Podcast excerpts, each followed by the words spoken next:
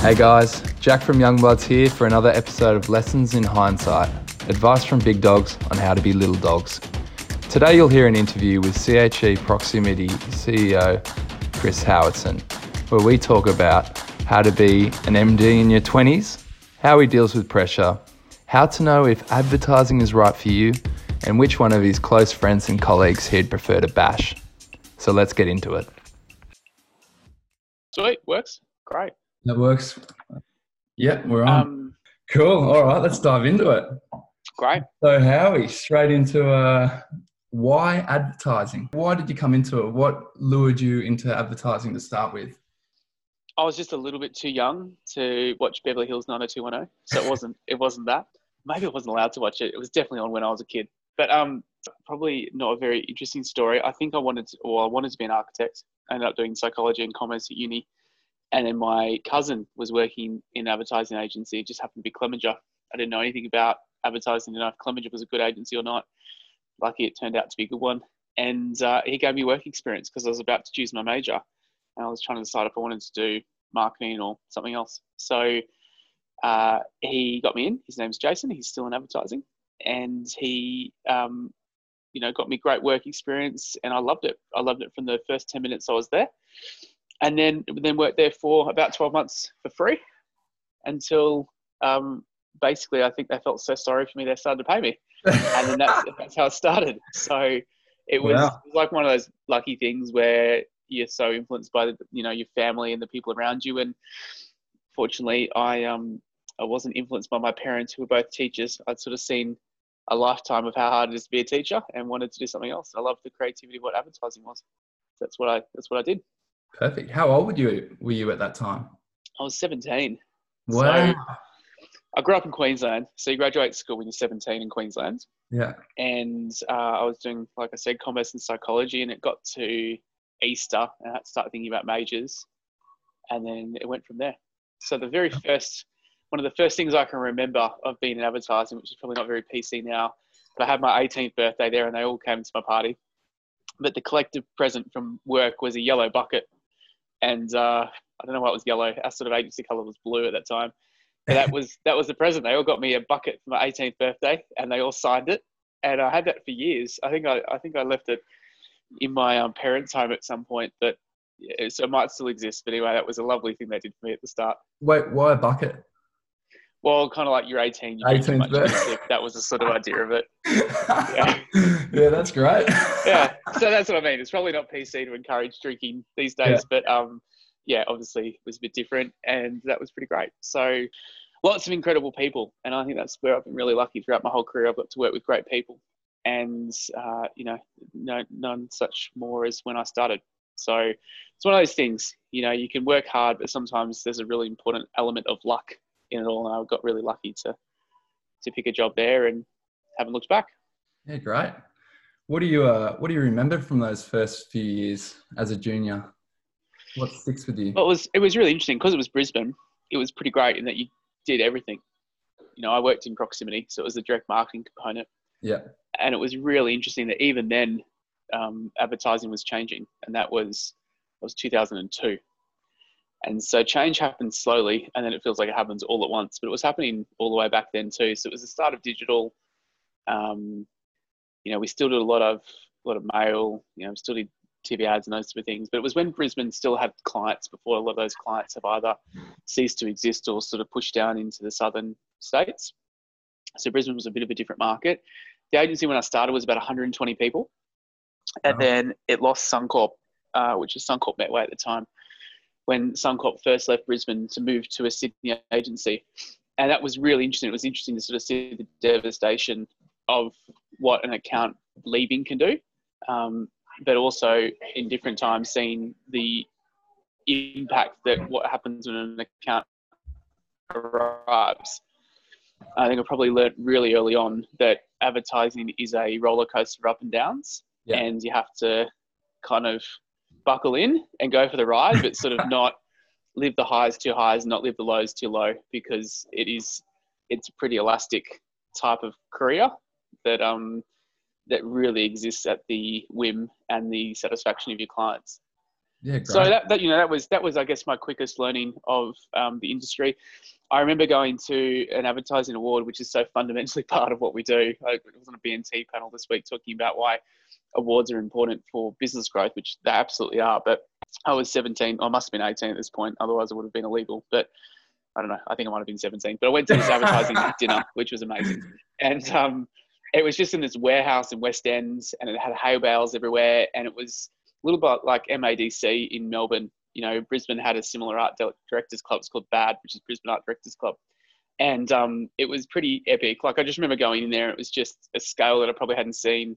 It was an energy I probably hadn't seen. Andrew Daddo was the host. He was like a, you know, he used to do that television show about um, good ads before the internet had them properly everywhere. So I don't know, I just loved it. I just felt the energy of the industry straight away. I felt that there were people creating things, you know, we're in this sort of commercial application of creativity. And I guess I'd always had a creative spark in me through school and through my life, but I probably hadn't self identified as a creative.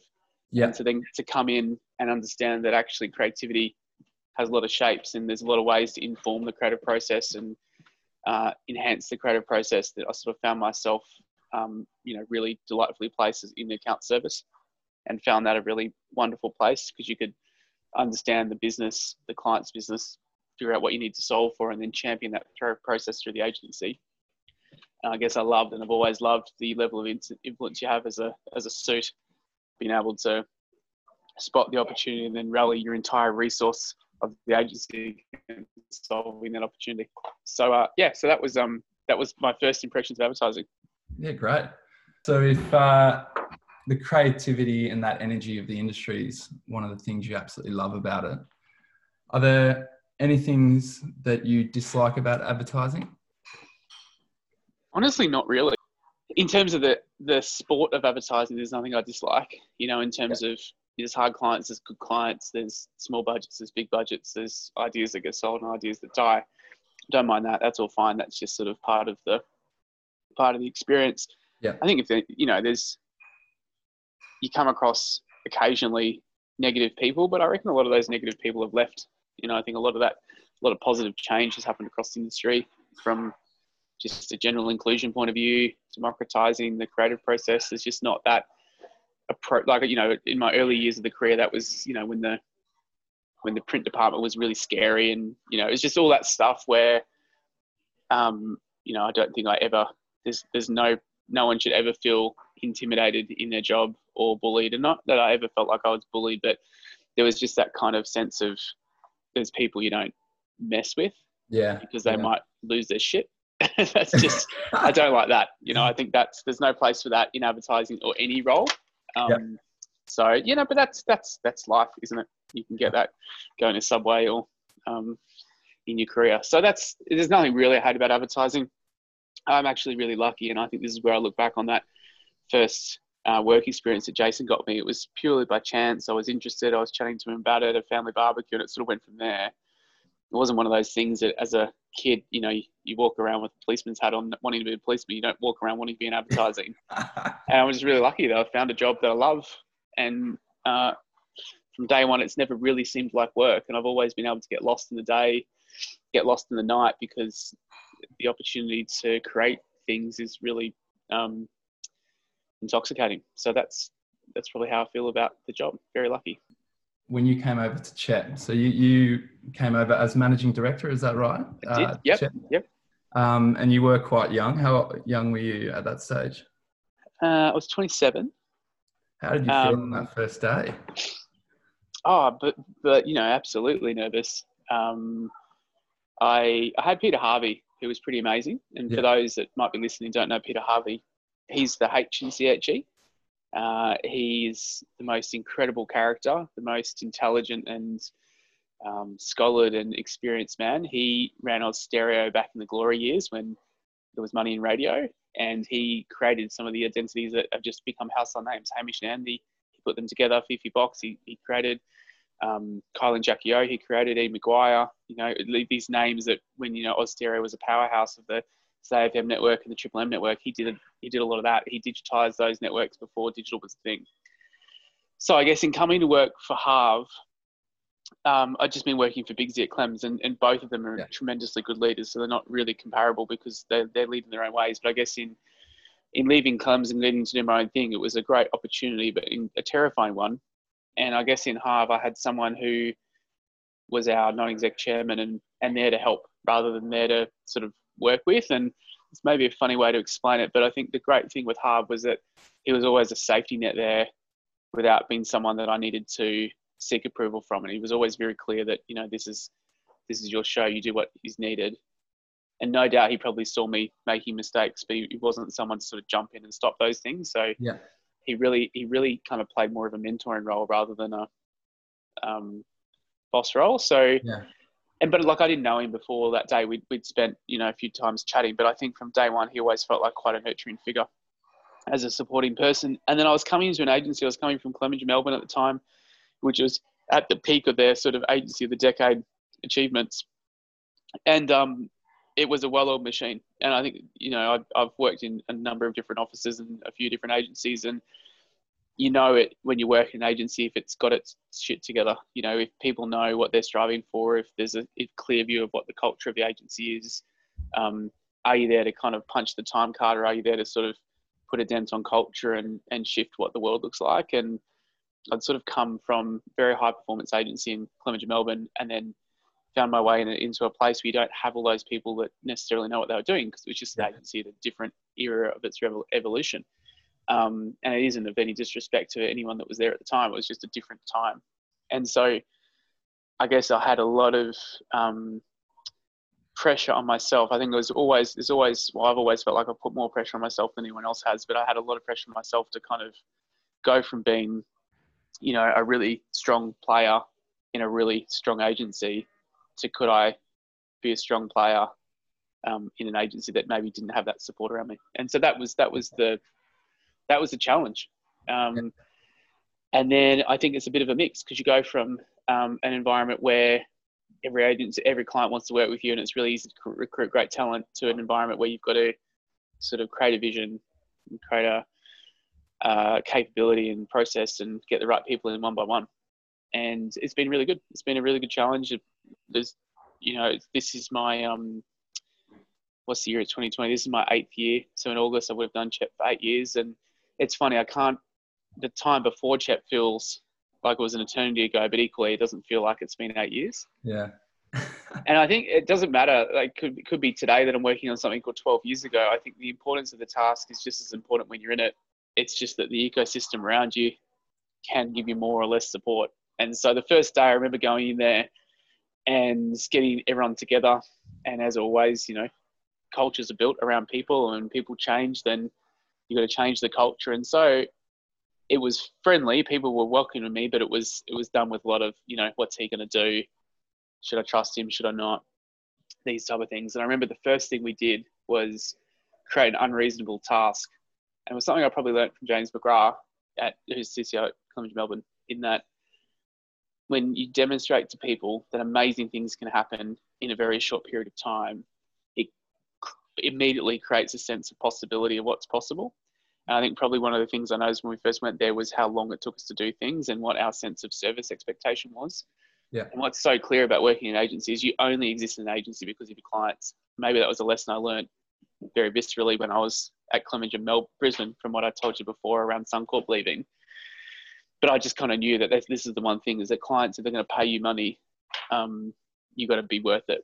And so what we did was we reset the culture of the agency. And at the time, it was we called it curious, and you know, wasn't you know, it's not particularly genius, but it was essentially just be curious around the world around you, ask different questions, expand into other people's capabilities, like just kind of know and feel advertising.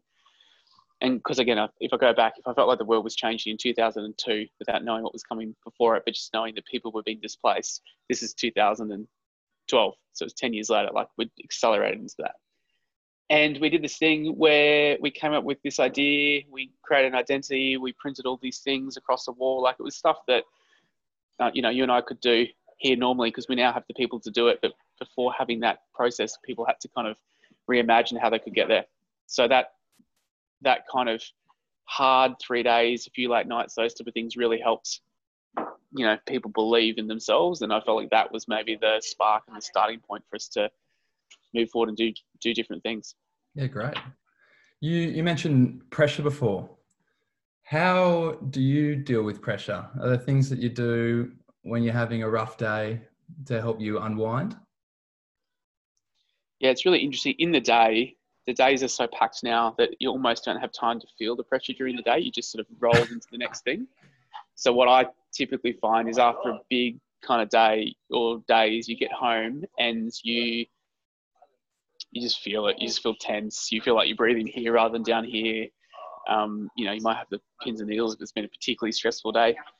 And and I think that's the thing. I think there's a there's maybe it's not cool to talk about being stressed, or maybe it's not mm. cool to talk about the effects of being stressed, but everyone feels stress because when they're responsible for something, and when they're worried about something. Mm. And I think the thing is just to recognize that it's happening and know how to make sure it doesn't affect you in the sense that, of course, stress affects you. So to make it a bit sharper is to make sure it doesn't affect your personality and your performance at work. And I think the best thing is if people can learn that under stress is to not change the core shape of their personality. And that's, if you've ever done those um, brain scanning exercises where they figure out what quadrant you sit in, you'll know that they ask you those questions where you figure out what happens to you when you're stressed and what your personality changes. So if you can understand that, I think that can give you some clues that you can maybe pick up on if you're stressed and not realizing it to kind of maintain the shape of who you truly are.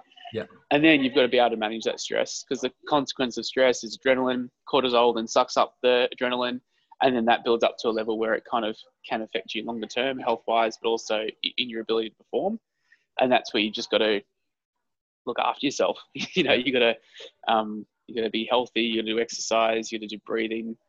I know I talk a lot about doing ice bars, like you've been talking about. My brother-in-law's just bought a chest freezer that he keeps on a half degree. Oh, you know, so that's unreal. Yeah, so we, I've been doing that with him two or three times a week. So that's um, so there's no simple answer to it. You can either yeah. check out of it, or you can learn how to use it uh, and use it to your advantage, and um, how to manage it. And it I think the truth is that there's just stress everywhere, everywhere in life. You could be yeah. doing nothing and you'll find stress in your day. It's just um, figuring out how to deal with it.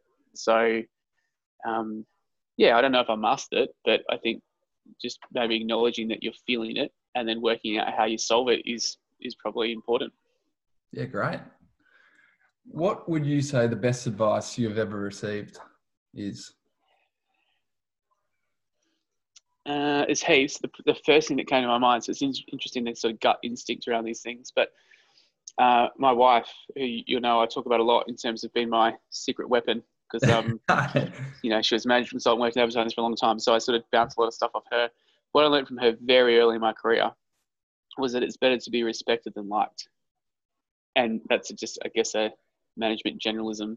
But what it's all about is yeah. that as you get more senior in your career, in your earlier years, you might um, get your way through the agency and you might get the work through by being friends with people. And that's cool. I'm not saying don't be friends with people. But the more senior you get, you might get into a position where um, you might have the performance to manage someone in your team, or if it's really terrible, you might have to let someone go who's in your team.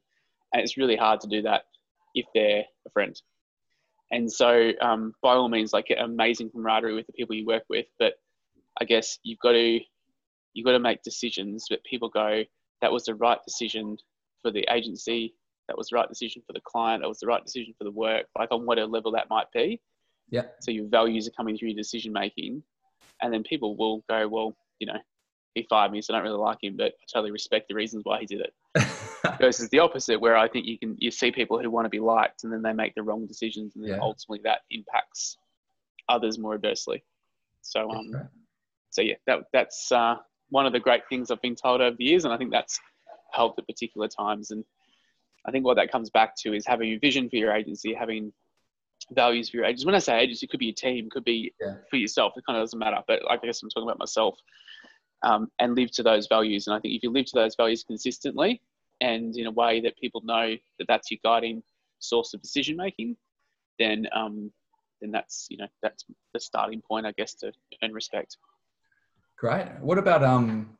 What about in terms of juniors? What what advice would you give to someone who's getting into that industry or has been in there for only a few years? Yeah. So what I always say is, do you like it? Because you don't like it now.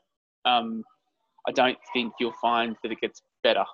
Yeah. As in, um, I've loved every job I've been in. You know, I, my first job in advertising was coordination support, and then I was an account coordinator, and then I was an account executive. So like I was two levels below what the entry level is today, but I loved it. I loved every bit, um, and and found joy and opportunity to be um, to you know apply the best I could in each of those different things. And it might have just been like filling out a job bag pr- properly so the production manager was happy. like it could be something like that. Yeah. But you got to kind of know that you're, um, you know, that you're enjoying it and you're part of something bigger.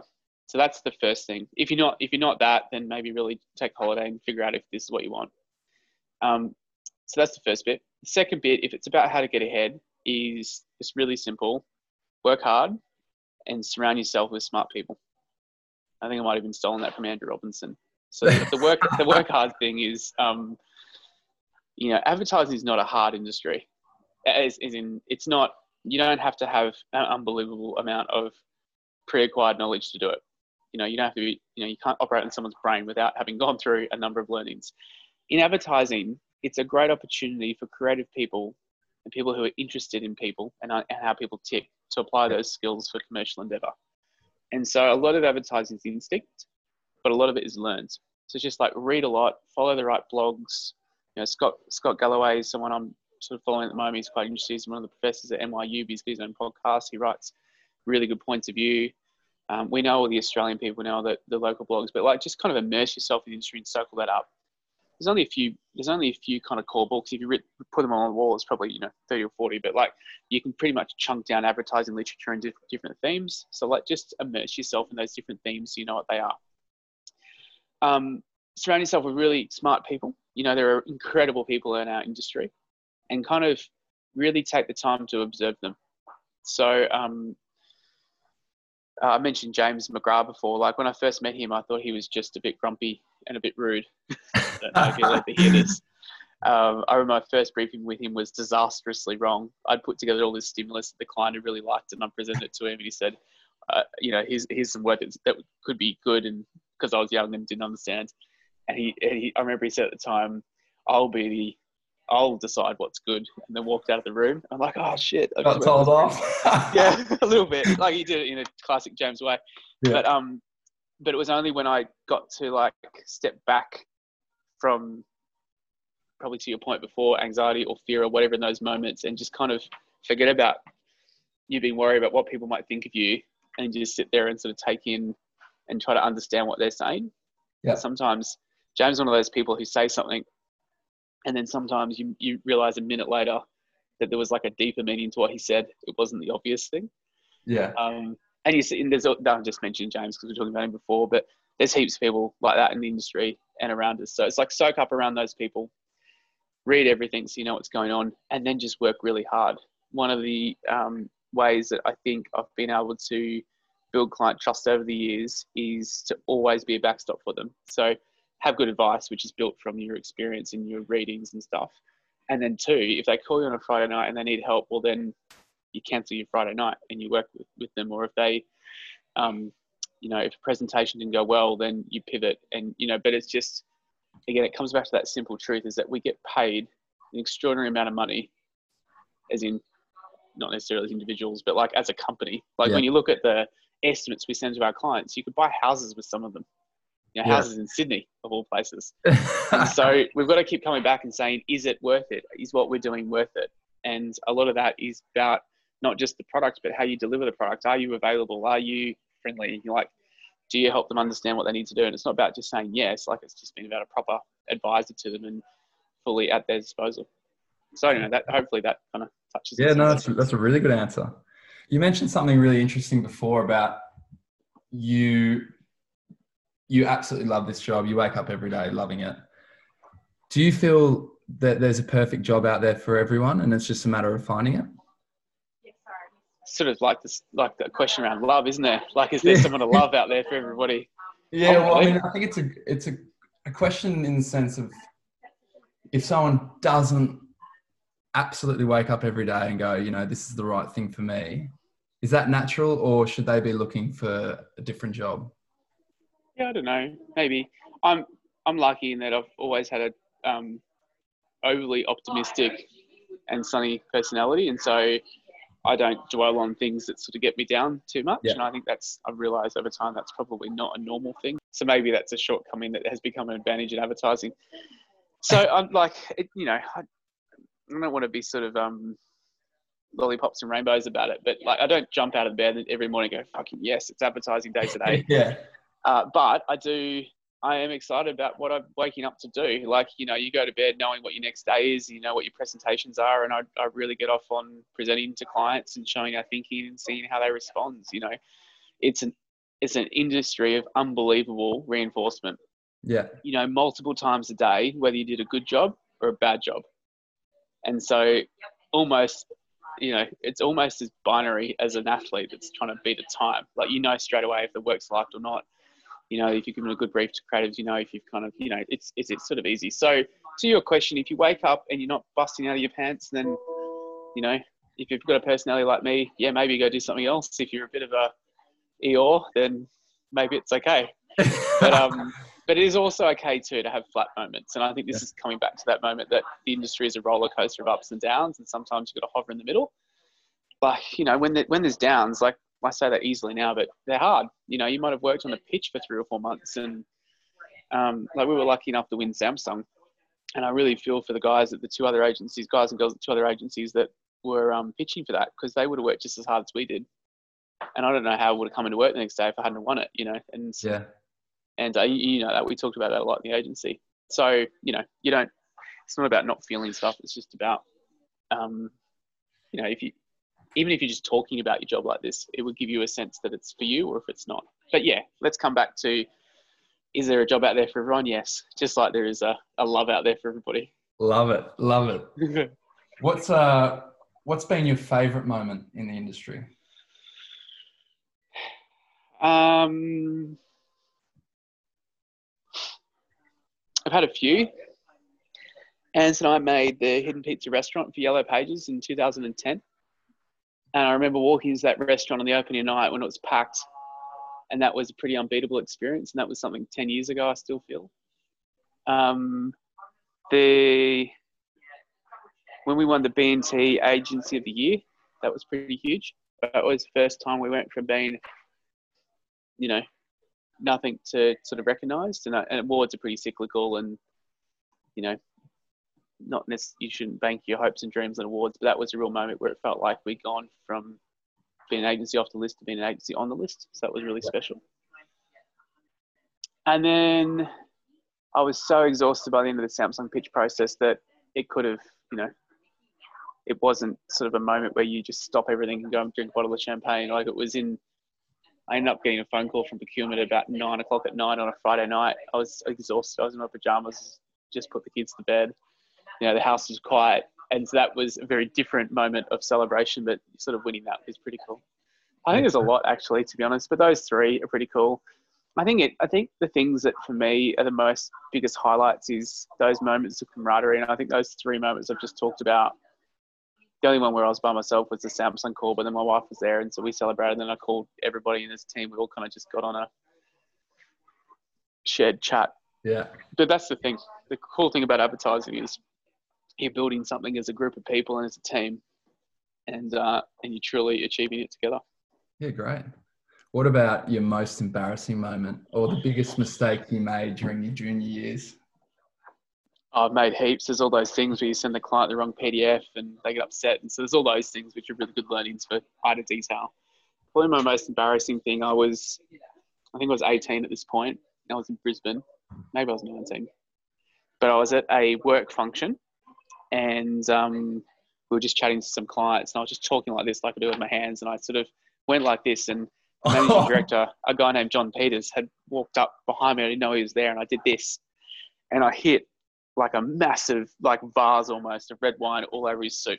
No. He was wearing like a like a um, tan suit, white shirt, and sort of very light tie. And I was so embarrassed. It was one of those moments where wow. it was like the music stopped. I, I, it might have actually. I can't even remember, but it felt like it stopped. Certainly, the whole room stopped, and it sort of spun around. And so that was the most embarrassing moment. And he handled it incredibly well, incredibly well. And then I remember I was going on holidays the next day. I thought, oh shit, I've just wrecked my managing director's suit. And so I sent him an email and it was Hugo Boss and all these other things. I'm like, oh, it's really a tan suit as well. What a day Yeah, to wear it. What a day to wear it. And then um, I remember emailing him that night saying, oh, I'm so sorry, John. Um, please let me know if I can buy you a new suit. And of course, he didn't. He didn't. Like, Yeah. he, he, he just said, no, don't worry, have a great holiday. But I remember at the time I had like $900 in my bank account. So I'm very pleased he didn't say, yep, a new suit would be great, Chris. Yeah, But um, that was embarrassing. But again, when when there's really lovely people around you, it's always Yeah. handled very well. So that's cool. Awesome. Um, so I'm calling this credit where it's due. I thought Yeah. I'd give you an opportunity to shout out another agency you think is doing a good job and why. Sure, man. I think there's heaps of agencies doing a good job. Um, it's been a real revival, I reckon, in the work and the energy in the industry probably over the last 24 months. But my my hot favourite agency at the moment is Special Group Australia. Um, Lindsay, Tom and Jules. I've not, uh, Lindsay was a client for a little while. Tom and Jules, and she wasn't my client; she was a client of Clemenger. And then Tom and Jules, um, I worked with. They were creatives at Clemenger, and they're um, CCOs or ECDs. Now they're just doing awesome work, you know. And I think they're um, they're privately owned. Uh, that you know they've got their skin on the line, and uh, if you look at what they've done over the last few years, they're doing brilliantly. Um, they're on some big pitches at the moment, and if those things come off, they'll be the agency de jour for the for the moment. So yeah, they're they're the ones that are doing great. Perfect. Finish this sentence. If you really knew me, you'd know. I'm not very good at most things outside of advertising. So if I go to trivia and the subject is name this ad, Yeah. I'm excellent. I have an encycl- not, encycl- um, encyclopedic memory for ads uh, across the world. If you ask me anything else, I'm terrible. you really fell into the right profession at seven. I did, years by old, didn't you? luck, I've got terrible internal compass. So if I come out of a car park, I need either the find my car function on my phone, or um, my wife needs to be with me to get me there. So um, I'm really not good at very many things outside of advertising. So Yeah, if you knew me well, you know that I've lucked it out. now this is this is an interesting one, something that I've always wanted to know, and it wasn't on the list that I sent you earlier, but I'm sure you'll uh, you'll be fine. Yeah, yeah. This is this is a hypothetical. You're put in a ring, and you it's a fight to the death. Yeah. You get to choose the opponent. We're not talking anything personal. It's just a tactical decision based a on who you- yeah, just based on who you think you'd have the best chance again. You got to choose between your longtime friends and colleagues, Ant White and David Holter. All right. Well, I'll keep it in the in the industry so I can narrow it down. I wouldn't attack anyone old because that's not very fair. Well, no, I'm, I'm, I'm saying that you've got to choose between Ant White or Oh, David Ant or Holter. Yeah. Ah, I never pick Ant. Ant's uh, Ant's very aggressive. He'd beat me. I'd say. I'd pick Holter. I'd break his glasses and he wouldn't be able to see me, and it'd Yeah, be great. fine. I'll, um, I'll just cut this little bit and I'll send it to him separately. Yeah, nice. Thank you. Yeah, yeah. That's my tactic to throw sand in his in his glasses. yeah, great. Cool. I thought I might just ask you: Is there anything that I should have asked you? Any questions that uh, you felt are missing? I didn't prepare before I came on. so I should have thought through that. No, Yeah, maybe you should have said, "How important is preparation, Chris?" And I would have said, "Very important." That's I remember my rugby coach at, at school used to have how many P's? Five P's, six P's. Prior preparation prevents piss poor performance. So six P's. That's another key learning I've had from, uh, from being much younger. So anyway, hopefully I've survived this one with little little preparation. Advice from a rugby coach can be a, a awesome. That's um, that's all my questions. Bang on 159. nice. Thank you so much, Howie. That was Pleasure. incredible. I'm sure that's going to create some really cool, cool content. Yeah, I hope so. I Hope it's useful. Thanks for listening, everyone. Hope you enjoyed my interview with Chris Howatson. Join us next week for another Lessons in Hindsight.